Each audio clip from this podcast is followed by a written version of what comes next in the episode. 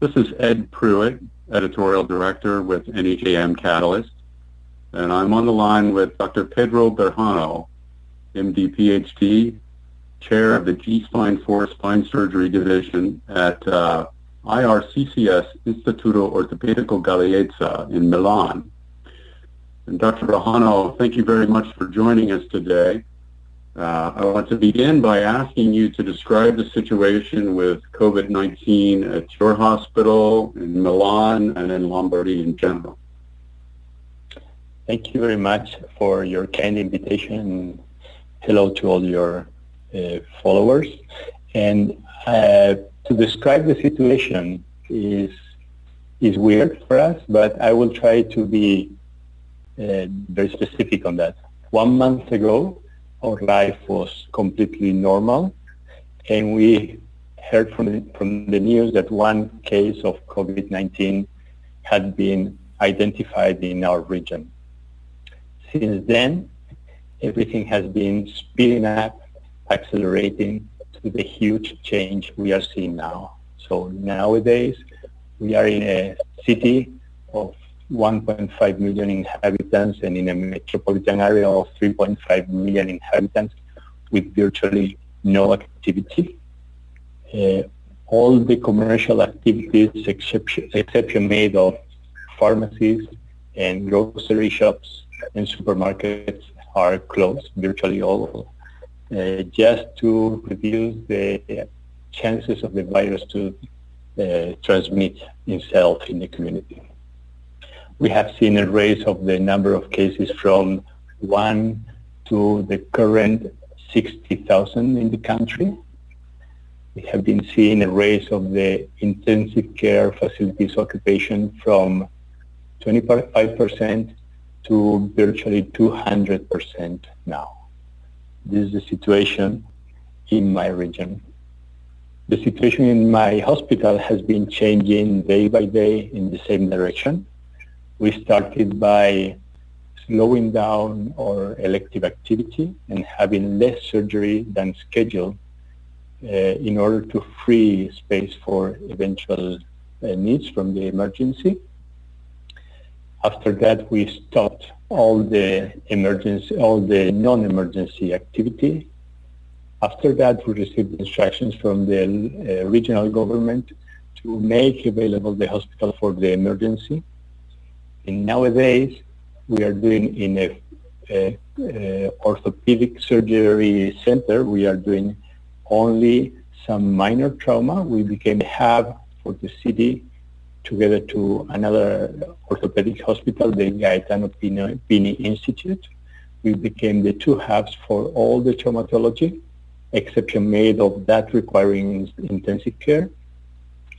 Second, all our intensive care uh, beds have been occupied by uh, COVID uh, patients. Third, our hospital has been emptied and has been progressively filled up with uh, respiratory patients from COVID infection. This is more or less the situation, which is shocking if you uh, realize that it's only one month from the first case uh, identification. That is an incredible progression. Uh, scary. Uh, you know, uh, I'm speaking to you from uh, Massachusetts, uh, where we are perhaps weeks behind Italy's progression. Uh, so essentially, the Istituto Ortopedico Galeazzi has gone from an orthopedics hospital to a pulmonary hospital in one month. how many um, beds, if any, have you reserved for your orthopedics patients? And how do you maintain distance from uh, the COVID-19 patients? Well, uh, there have been uh, some structural changes have been needed in the hospital. So now we have one floor of uh, ORs uh, dedicated to intensive care. So the ORs have been converted into intensive care rooms in the second floor of OR, uh, we have made structural changes to have two different pathways. So you enter from one side and there is a separation with the solid wall for the non-infected uh, uh, pathway there is another way for another block of the OR for the infected pathway. And it's similar in the hospital. The patients in the COVID uh, ward have a very strict isolation pathway and policy in order to keep uh, isolated both the healthcare personnel and the other patients into the hospital. And how are you keeping healthcare workers safe? Do you have sufficient personal yeah. protective equipment? Yeah, that, that's difficult because uh, the, the steps to keep uh, safe the healthcare personnel uh, depend on uh, education and discipline. So first of all, all of us have been through a course, a practical course on how to practice, practice isolation in non-COVID areas and in COVID areas. We have special equipment to uh, enter in these areas, though I have to confess you that probably the world is, was not prepared to have enough individual protection material for facing this emergency. So it has been for all the countries difficult to find enough equipment and we are having a, a tough moment to provide to all the workers uh, the needed material. But in my hospital nowadays, the need is by now covered. Mm-hmm. Mm-hmm. Uh, how are uh, how are you and uh, your colleagues holding up? Well, it's all this problem has brought to us a, a, very large change because our hospital works in, with many surgeons who uh, provide services to the hospital, uh, like individual contractors. And the, after one week of the epidemics, the government stated that we all had to uh, be available to provide services for the emergency. But the fact is that we are we have had in, in, in spite of that we have had a reduction of the elective activity, so the overall activity has been changed. So regarding my work, my personal work in the hospital, I have I have stepped from being a, a spine surgeon specialized in deformity and in complex cases. Now I'm only on call for trauma uh, cases and I'm also on call for providing assistance with participating into the shifts for uh, taking care of respiratory patients on, in the wards. Like that makes of me like a, a, respiratory medicine resident now when when I'm called to provide that service. Other hospitals have different situations. In some hospitals, which are uh, more in the middle or in the midst of, of the uh, biggest numbers of, of cases, uh, there is a shortage of personnel and there are some uh, some migrations of personnel from hospital to hospital to be able to maintain the, the treatment to patients.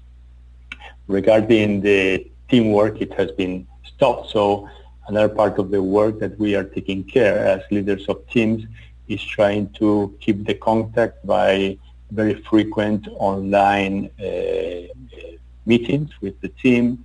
We are trying first to take care of the needs of the individuals and of the health of the individuals belonging to my team. Second, we are trying to provide some workflow to keep attention uh, on the work and to uh, to maintain the mind uh, clear and working. Third, we are also taking advantage of some extra time in order to provide additional education for surgeons and for junior surgeons and for residents. So this is how things are changing. So these are the main changes. And I have to confess you that, that one uh, very difficult thing to deal with is the sense of impotence of being waiting with uh, the need of uh, medical professionals in some hospitals. This has not been sufficiently coordinated and that's something that makes us uh, very sad and gives you a sense of impotence too. Mm. It's, it's, an extraordinarily difficult situation. Um, based on what you have learned and are sounds like are learning every day, uh, what do you what do you wish you were doing differently, and what advice do you have for hospitals and healthcare professionals in other countries? Uh, in your introduction, I have learned that this this uh, interview potentially might get to some leaders and some people taking decisions. And I think that the biggest learning we had here is that with this situation, we have been reactive but we should have been proactive. And that is the big difference. So probably all of us had at the beginning of this in mind things like it's happening in China, it's far from here, it's not going to happen here, and it happened here.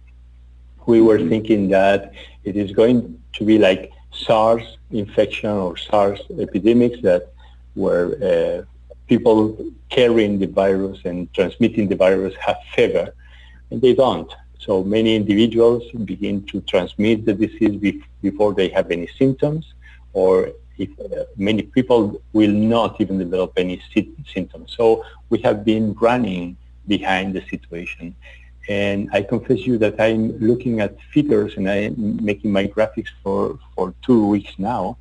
And two weeks ago, uh, it was very clear that what was happening here in Italy was happening just some weeks later, later in the rest of the world.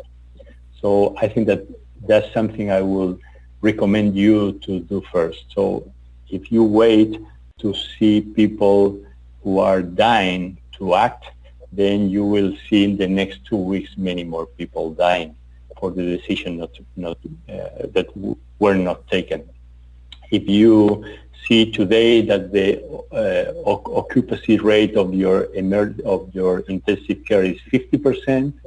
With the measures that we had on field then, you have like two or four days to be 100%. And after that, it's going to be a disaster. So I think that this virus taught us, and in this situation, you have to be ahead of the curve. You cannot wait the facts to give you a reason to act. That's the main message. Mm-hmm. Perhaps it's too early for this, but uh, can you share a success story about preventing or treating COVID-19 at this point? I think that you are right. I think it's early to tell a success history, but I think that we have learned many good things right now from, from this. I think that we have learned in Italy that when you see things happening to other countries, to other societies, you should learn that the world is so intercommunicated that it's going to happen to you. That's mm-hmm. something we learn. And I think it's going to change the way we face new emergencies in the future. We have learned that uh, the community makes a difference. And I think that's the most positive message that I can bring to you. I think that this shock has been uh, has made blossom the best of the spirit of the society, and I think that that makes us much more uh, powerful, much stronger. And I think that is also a message and learning that is going to survive in the man, in the minds of people who have lived a very easy life in the wealthiest generation ever in the peacefulest generation ever. Now we have learned that individuals don't make it better than societies. And I think that we have learned from our situation that investing in, in healthcare for everyone is something that can preserve the society in its whole.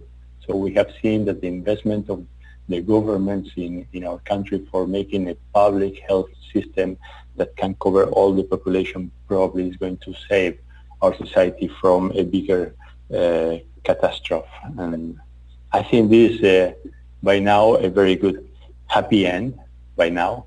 And I look forward to be able to discuss it with you again and to tell you that we have an even happier end of this history.